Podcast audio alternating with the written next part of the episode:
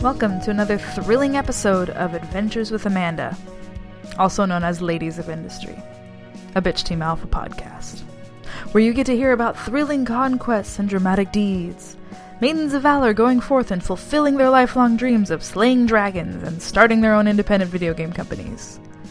Today I'm talking to one such maiden who goes by the name of Jennifer Schneidereit, though she probably pronounces it differently because she doesn't have this awesome American tongue that's incapable of pronouncing anything in an ethnicity aside from its own.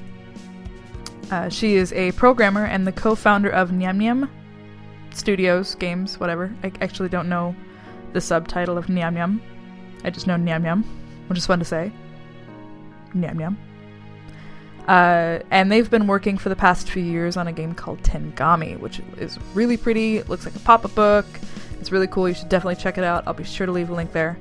Um, this episode is a little less whimsical than I would say mine have been getting lately. Uh, usually I'm fairly tangential and have a hard time staying on point because we start rambling on about nerdy things, as nerdy ladies do. But because of the time difference, this was recorded at 9 in the morning before I'd even had coffee or breakfast or was probably even wearing anything besides a robe. So I hope you enjoy this podcast, and I will talk to you in a couple minutes, probably. Well, I'll talk to her in a couple minutes, and then I'll talk to you again in like 45 minutes or however long this podcast is. So, enjoy!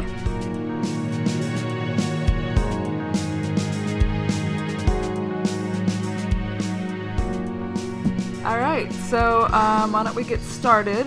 And why don't you tell us your name and what you do? Oh, yeah, my name is uh, Jennifer. I am uh, a game creator. I make video games. And uh, a couple of years ago, about three and a half years ago, I co founded uh, my own independent game development studio. That's really awesome. How did you uh, how did you get into doing that? Like, did you know the people that you co-founded with? Yes. Uh, so um, so the other co-founder is Phil, and uh, we worked together in video games, uh, basically in mainstream development for a company called Rare. I think a lot of people know that company like from, you know, the golden Nintendo games, games like Banjo Kazooie or um, Donkey Kong Country. And uh, we worked together at Rare on Kinect Sports, and uh, yeah, really hit it off, and had kind of like different, I guess, development and design philosophies. And um, at the end of Kinect Sports, we were kind of like, well, we, we could stay in mainstream development and kind of like keep making like sequels to Kinect mm-hmm. Sports, or we could just, you know, take a risk and um, make the jump uh, into independent development and kind of like see, you know, like what kind of games can we do like uh, as a small team and what are the games, you know, kind of like sort of like games are different to mainstream that that we can come come up with. You get like more freedom for your creativity and whatnot. Yeah, exactly. Because uh, you know we're just three people at the moment, and we can really just make kind of like the games that we want to make, and also the games that we feel like haven't been made before. Like if you work in mainstream, it's kind of like a lot about obviously about uh, commercial success and uh, making games that will appeal to already kind of like the existing uh, kind of like gaming community.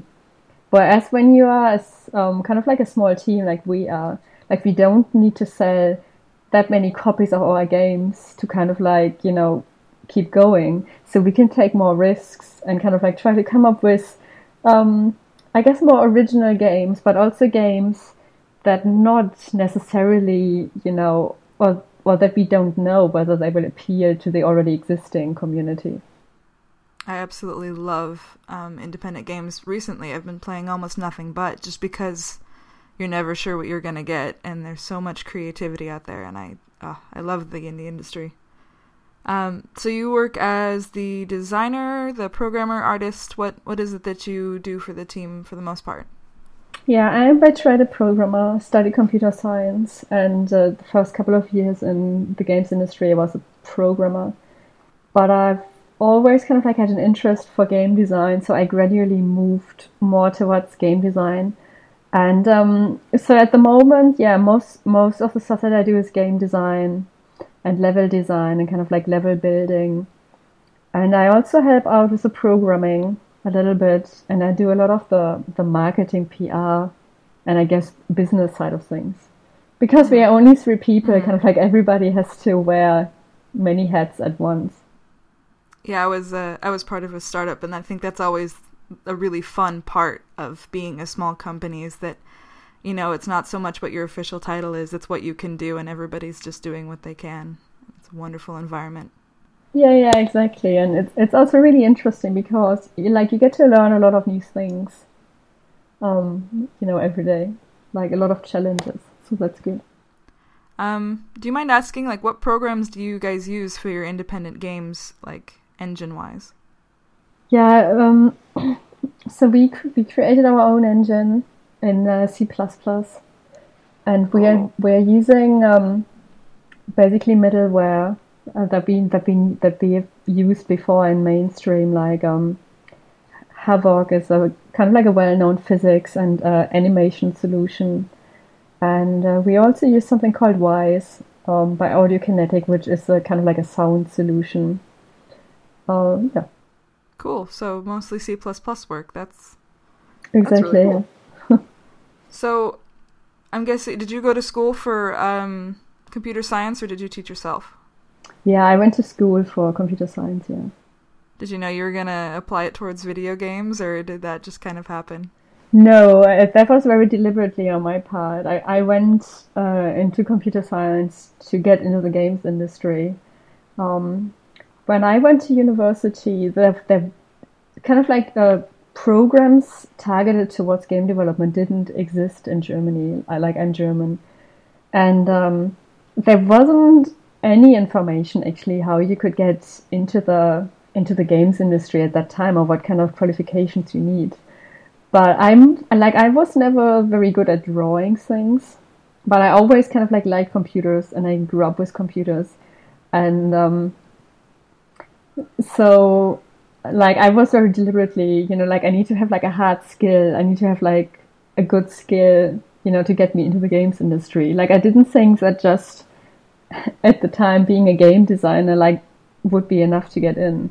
So I was like, no, I'm, you know, I'm going, I'm going to do computer science because at the end of the day, if I don't get a job, you know, I, I can still make my own game. The art would look kind of like obviously rubbish, but I can design and I can make it because I can program, or you know, I, I know computer science. Yeah, I don't actually run into very many female developers, which it always makes me so happy when I do, because I don't feel like there's enough there's enough ladies out there in the software development industry. So I was very excited when I read that you had a background in computer science. Um, so were you able to just apply that education that you had directly and get into a game studio or do you do a lot of like self-development and practice at home and learning new things or maybe learning on the job like what do you think is most helpful developing your skills that you need to get into the gaming industry well i mean so when i did my computer science degree which is you know almost 10 years ago it's like you know, like there wasn't like the internet like it's nowadays, like where you have like a lot of information about game development. So I didn't obviously like things like um, you know, like a lot of people were modding, like with were modding Unreal and and and Half Life, you know, Valve stuff. So so the modding scene like was pretty active at that time. But apart from that, like it wasn't like that you had things like Game Maker like you have nowadays or Unity that come like with a lot of tutorials, like teaching you how to make games. So basically, my my strategy at the time was okay. You know, I'm going to learn about computer science, and then I'm applying for my job, and I just basically hope, you know, or trust kind of like my quick learning skills and my wits that I'll be able kind of like to make it up on the job so that they don't kind of like fire me after a couple of weeks. and yeah, that that pretty much worked out that way. And um, uh, so I did learn a lot, a lot on the job, uh, things that, that we hadn't covered in university, like a lot of stuff like about physics and also some graphics programming. But um, and then I also uh, like as I got into the industry, and there were also kind of like a lot more resources that became available to me. Like there's for for example something called the Game Programming Gems series that I wasn't previously aware of. That covers kind of like a lot of the topics, uh, you know, of specific things that you need for uh, game programming and kind of like specific problems that you come across all the time but I also learned a lot, a lot about kind of like you know game design books that exist, um, and so uh, basically I try to continuously keep learning. You know, seeing okay what new interesting books are coming out, and kind of like uh, read as much as I can. And there's also, um, for example, the Game Developers Conference. They have a website and they have something called the GDC Vault. That um, a lot of the content is locked but they also have actually a ton of free content where you can see, you know, very experienced developers kind of like uh, giving talks about the kind of like their design philosophies or how they approach certain problems. And uh, basically, yeah, ever since I I uh, I joined the games industry, I just basically try to keep myself, you know, educated and learn as much as I can. Um, yeah, I actually um, I went to school for art. I didn't go to school for for programming, but I did teach myself recently kind of how to program and I've noticed that it's it's so easy with the resources that are available to teach yourself to do these things. Uh, however, I am trying to get a degree because a lot of companies are still very hesitant to give you a job without a degree, which is very interesting to me considering the resources available for self-taught or well self-teaching these days. So I don't know. So you have um, worked in the game industry in um, both Japan and the UK. Yes. Is the what's the culture like in both of those places for being a, like a female game developer? Were you, I mean, were you taken seriously, or were people skeptical? Like, what is a girl doing here?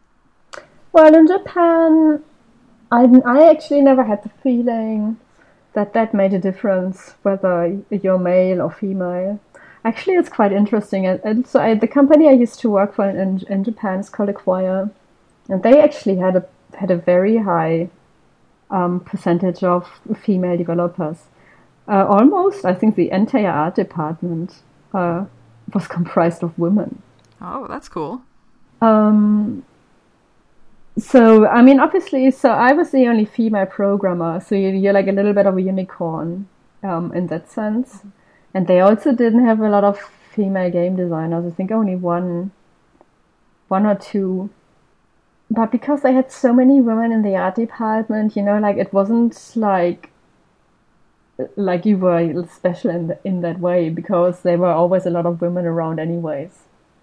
So I didn't I didn't have that um, that impression in Japan um, at all. Um, but I do have to say that um, that might be a little bit different because I'm I'm a foreigner, and I think that um, like if you're a foreigner in Japan, it's basically you, you get a lot of leeway. So if, if so if if you asked like a Japanese kind of like game developer the same question, you, you might get like a completely different answer. Mm-hmm. Um, in the UK, yeah, the in the UK you had Rare, like there were really only a few women. Like I think they they only had like kind of like about three female animators, and there was one other female programmer, and one other female designer. Um, no, like I'm, I mostly I didn't have the feeling like that I wasn't taken uh, seriously, but I did have like I had like the feeling that there was like maybe like two or three people that were sometimes kind of like trying to enforce a little bit this, oh, you know, I'm a man and kind of like I know things better. Mm-hmm. But I like I like I didn't like encounter anything kind of like um you know where that was um well I don't know like I I didn't think that the that kind of like the the company culture was sexist or anything. I think it, like you you get that you get that anywhere where you go where you have like kind of like a few people that are not like behaving like like, like they should be. Mm-hmm. Yeah, no matter where you go, there's going to be someone who's a butthead. Yeah, yeah, exactly.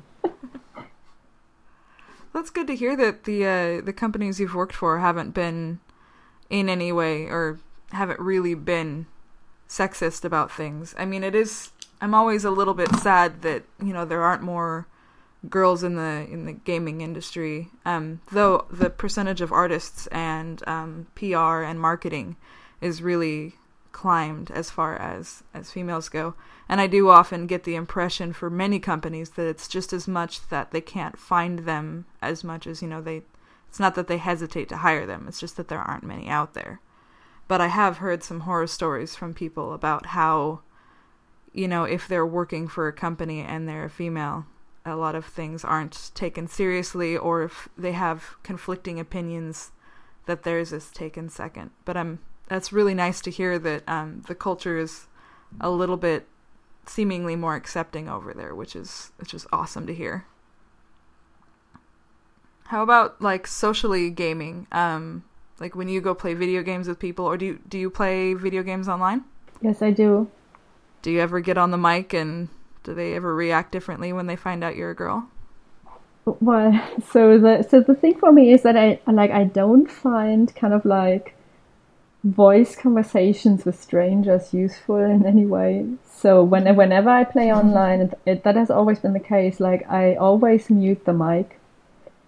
Um, like I started to play Dota 2 a couple of months ago, and I had the mic on. Uh, not because I wanted to talk, but I just kind of like okay, hear what people are talking about. But it's it's kind of like people don't even talk about the game, right? So it's like you're supposed to talk about strategy, but people are just kind of like saying stuff like, "Oh, you know, I'm gonna smoke a joint now" and stuff like that. and I, I don't, I don't really, I don't really want to know, kind of like these random thoughts of strangers. So I, I always mute the mic.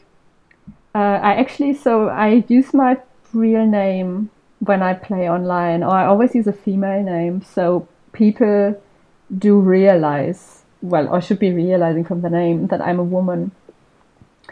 Um, but I have been. I know that I know that there's like like this Tumblr out there, like where basically girls who get like a lot of abuse online, you know, send send kind of like in proof of images. But like I've never had anything kind of like happen to me like that. I mean, very occasionally, that kind of like somebody wants to flirt. you know, they're like, oh, there's a girl let's kind of like flirt with her and be charming or whatever. um, Ooh, a girl playing Dota. Let's attract her. Yeah, she's a keeper. Uh, what other what other games are you into besides Dota? Um, I I bought a 3DS a couple of weeks ago. Been playing Animal Animal Crossing and uh, Professor Layton a lot, and um, I'm I'm playing a lot of games on my on my iPad, of course, like you know, Threes, uh, Monument Valley, and I mean, I almost have every c- console, anyways. So mm-hmm. I think last game I played on my Xbox was uh, Tomb Raider, the new one. Yeah, that was a good game. I really, really well. After the, it gets really strong. The first hour was a bit weak, but after the first hour, it gets uh, it gets really strong. I enjoyed that one. Yeah, I like uh, sort of like action adventure games a lot. Um, you know, things like Assassin's Creed, Tomb Raider, also survival horror, uh, Resident Evil series. I really like that. Um, I'm also helping to judge kind of like some independent festivals, so I've been playing like a lot of indie games recently. oh, you guys have um, what sort of festival? Uh, Indiecade. Indiecade, like arcade, but with indie. Yeah, exactly. Yeah, that is one of the biggest in uh, in the world. Yeah, they're really good. So is it just like a video game convention? Like, um, I don't know many besides um, Penny Arcade Expo, but like a big video game um, expo where you just wander around and play indie games. Yeah, essentially, but it's uh, much it's much uh, smaller than that. So it, it takes place in Los Angeles, in uh, downtown uh, Culver City. and it's basically part of it is uh, it's basically just sort of like in the in the city center, and a lot of it is happening outside because it's obviously LA and it's always amazing weather, and then part of it is happening inside. Yeah, and it's just um, I guess the the the best up and coming indie games are on display there. It's sort of like a big celebration of independent video games. That sounds awesome. I would totally go to that. yeah, it's in October. Like you should, you definitely should. They also do something called the night games, where like it says like you play g- video games in the dark outside. it, it's wow. really, it's really, it's really special. sounds so magical. Yeah, absolutely. I'm gonna have to look up a little bit more information on that and probably link it and tell everybody who listens to this that they should go and we can have a big party. Um, sorry. Um, so your guys' studio came out with Tengami, right? Yes. And I was going to download that onto my computer so I could play this, but you guys haven't released a PC version yet, right? Exactly. Couple couple of months ago, uh, we released it on the App Store for um, yeah iPad and iPhone, and uh, we are currently working uh, basically to uh, porting it to PC, Mac, and also uh, Nintendo's Wii U. Oh, that's cool. I uh, I don't actually own any Apple devices, so I couldn't uh, I couldn't play it before the recording, and I was kind of sad. But as soon as it's available on either Wii U or the PC, I'm hoping to play it because it looks absolutely beautiful. Um, Thank you. Very very elegant art style, um, feudal Japanese kind of pop up book. I and I was very very interested by um, the look of it. So, what gave you guys you want to tell us a, a little bit about that project? Yeah, so Tengami is an well, we, I call, we call that an, an kind of an atmospheric adventure game, and it takes place in this really beautiful uh, looking Japanese uh, pop up book, and it's a very sort of quiet and serene game.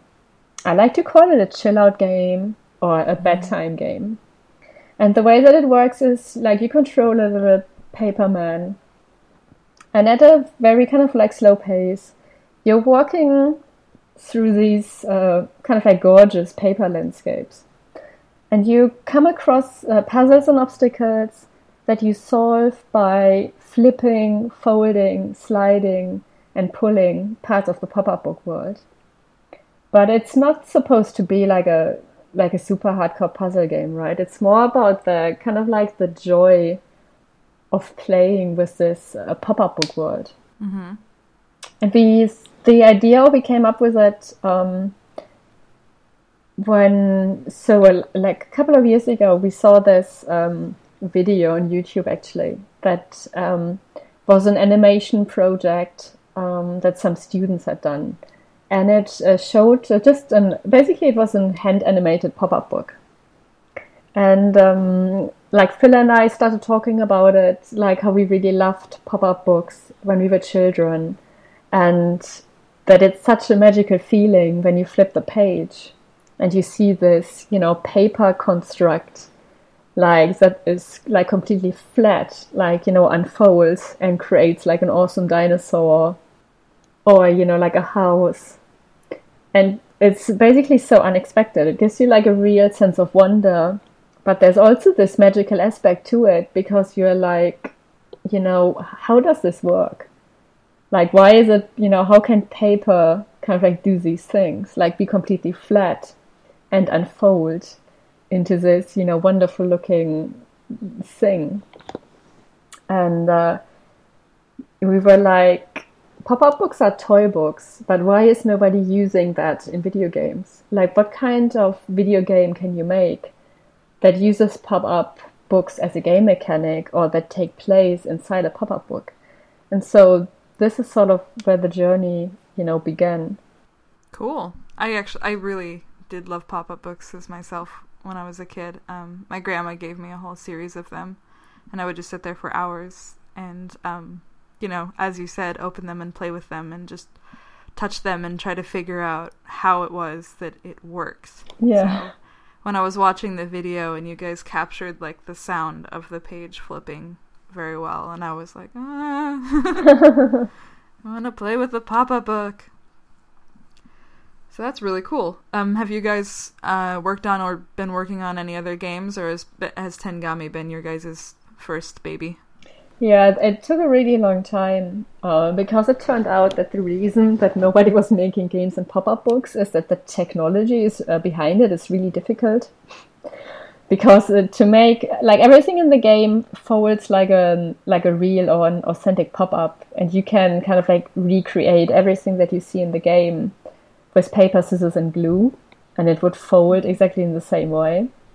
And there is this kind of technology doesn't exist so it took us like a really long time to figure out how we can do these kind of like virtual pop-ups, right? Mm-hmm. And um, yeah, we worked on that for three and a half years now, and uh, yeah, we're bringing it to more platforms so that more people can enjoy it, and then we go on to the next game. Um, so, do you have any advice for anyone who's maybe a software engineer or a designer or you know hoping to get into you know an indie setting or even a AAA setting. Like what do you think has been the most helpful to you for for getting into these jobs? Well so like I, think like if you want to go into the AAA space and education is really important. Like in AAA like people definitely want to see your diploma in kind of like whatever you're choosing your chosen paths so that is the first step. Um, but I think it's gotten more and more competitive uh, nowadays because there are more people and more programs. So there are, you know, naturally more people trying to get in. So it's also, I think, very important to have kind of like good social skills and um, basically to interview well, like that you leave a good impression and like that people see that you're like a, a well-rounded person. Um, and um, I think also, you know, like passion is very important. But uh, you have to be a little bit careful because a lot of, I think, young people, like you tend to be, you know, like passionate about playing games. But like always remember that you're applying to make games. So kind of like show passion for making games. And uh, I think uh, definitely like if you you know if you can like try to join game jams and kind of like make a lot of small games but basically so that you go through this process from conception to finishing a game. Uh, I think that is a, like a very good experience to have uh, when you interview and talk to people, and it will also give you kind of like a good portfolio because you can show kind of like that you've worked on various um, projects, and uh, yeah, like try to present versatile.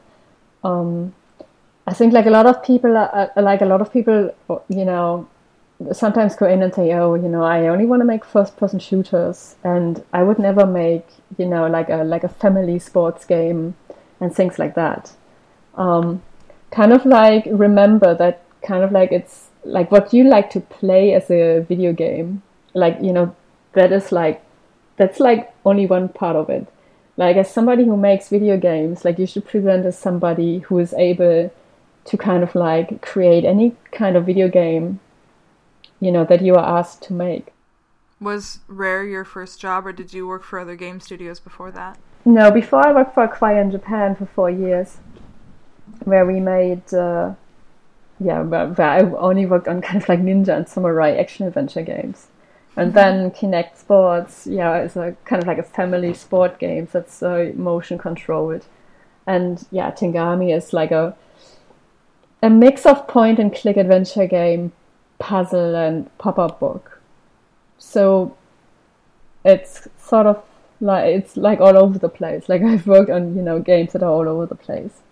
Mm-hmm. Have you? Do you um make small games, or did you make small games? You know, to go into your portfolio beforehand, just for fun, maybe getting together with a couple friends and just making a little a little bitty game. Uh, like I used to do a lot of uh, pen and paper uh, role playing, like um, you know Dungeons and, and Dragons, um, mm-hmm. Cthulhu, and that sort of stuff.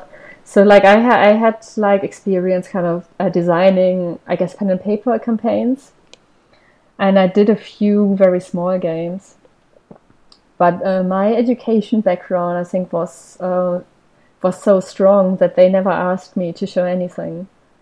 Um, but that was but because that was already, you know, like eight years ago, well, eight, nine years ago, I think nowadays it's different and the portfolio is, is more important. Like my, uh, my little sister, uh, I have a sister who's 11 years younger than I am, and she wants to go into games as well. And she's currently applying for all of these game schools uh, in Germany.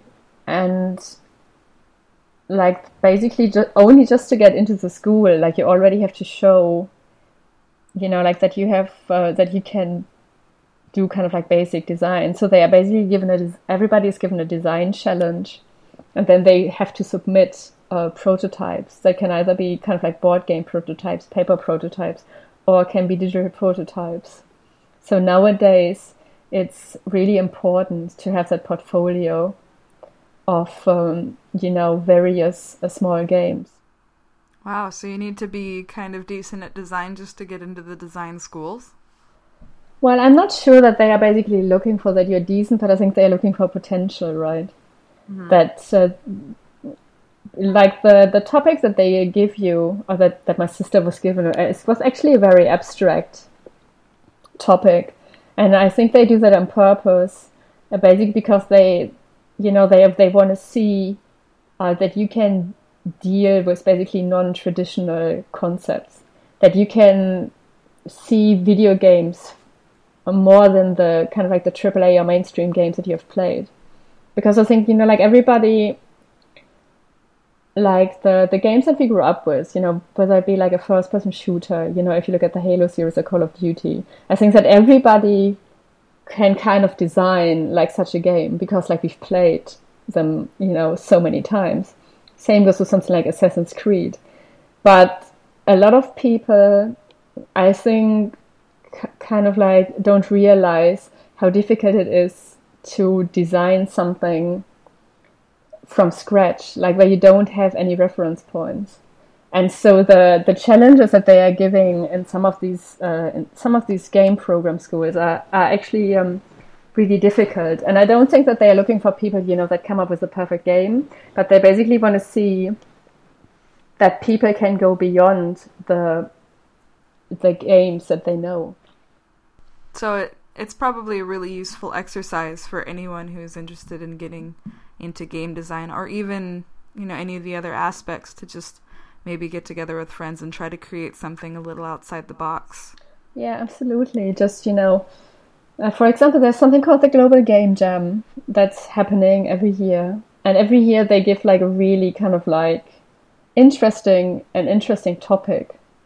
Um, now I don't remember what the topic uh, what the topic was this year, but it's it's always you know something that's completely left field. That's like completely kind of like where you're not like, oh yeah, it's like you know this and that famous game.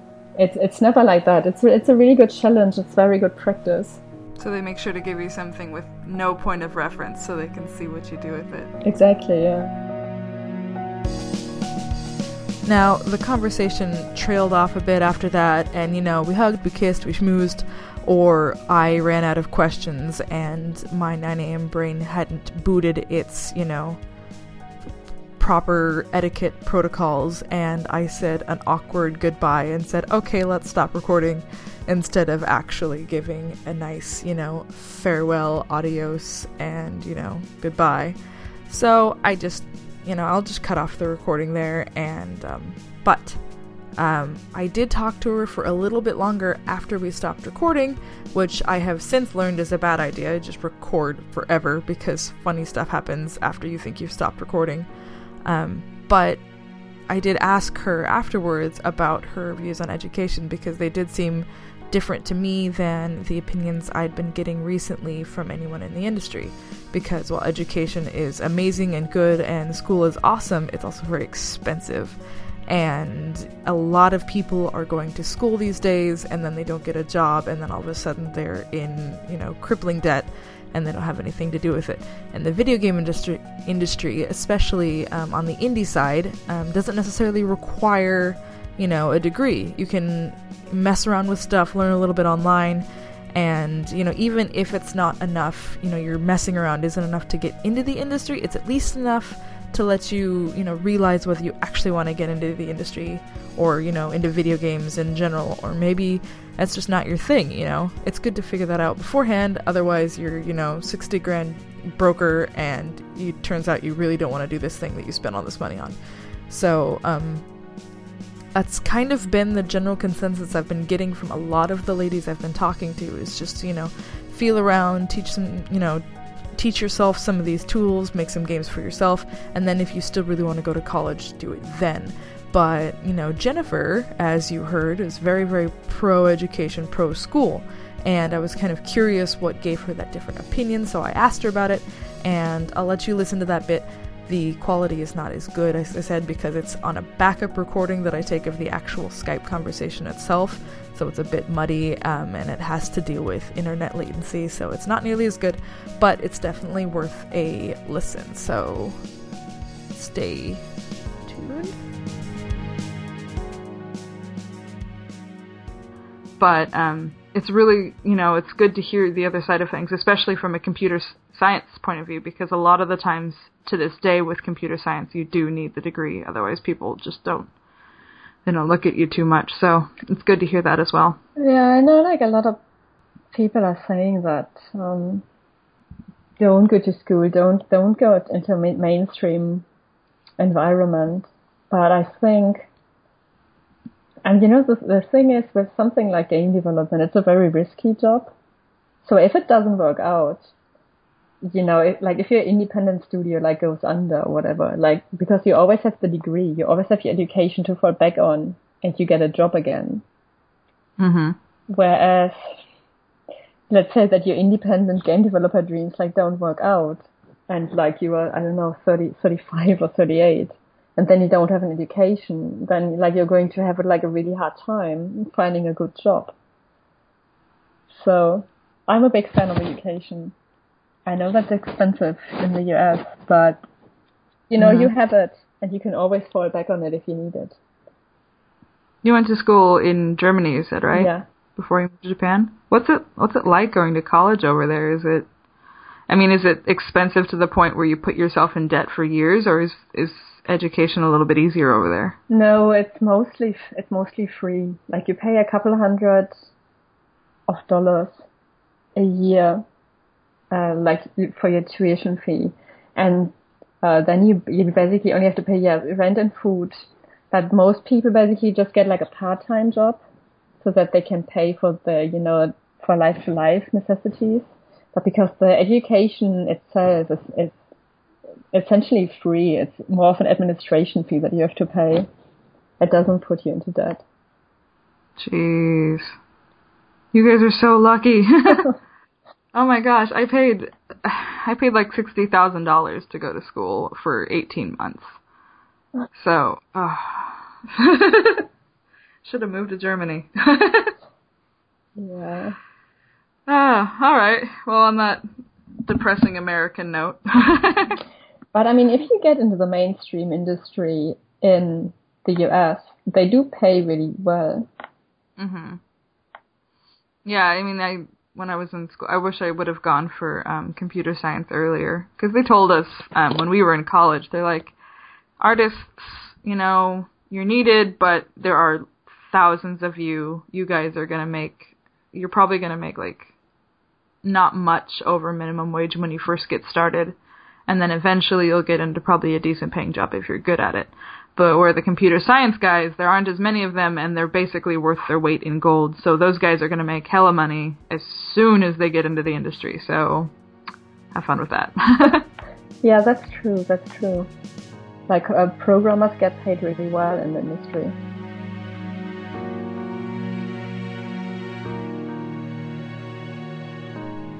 Well, that's all I have for you tonight, my lovely listeners. About time for me to shove off and go to bed. So, thank you for listening. Thanks to Jennifer for being a great guest. And make sure you do all those awesome social things you're supposed to do to help us learn and grow as a podcast. Um, on Facebook, we are BT Podcast. So, like us there, comment on our stuff, you know, join us as a community of awesome nerds. Um, and on on the uh, Instagram and on the Twitter, we are Bitch Team Alpha. And I know we have a Twitch page. I'm not entirely sure what it's under. Probably Bitch Team Alpha. If you look in there, I'm sure you'll find it. Uh, the ladies have been playing a lot of Sims 4 and Destiny recently, so definitely check that out. And, you know, just, you know, help us build a community of nerds. Doesn't necessarily have to be lady nerds, but, you know, nerds who support, you know, women in nerdery and, you know, realize that nerddom is for everybody. And um, that's all I have for you guys tonight, so have a good rest of your whatever time of day it is. So, good night, good morning, good evening, good midnight, and um, I'll see you guys next time.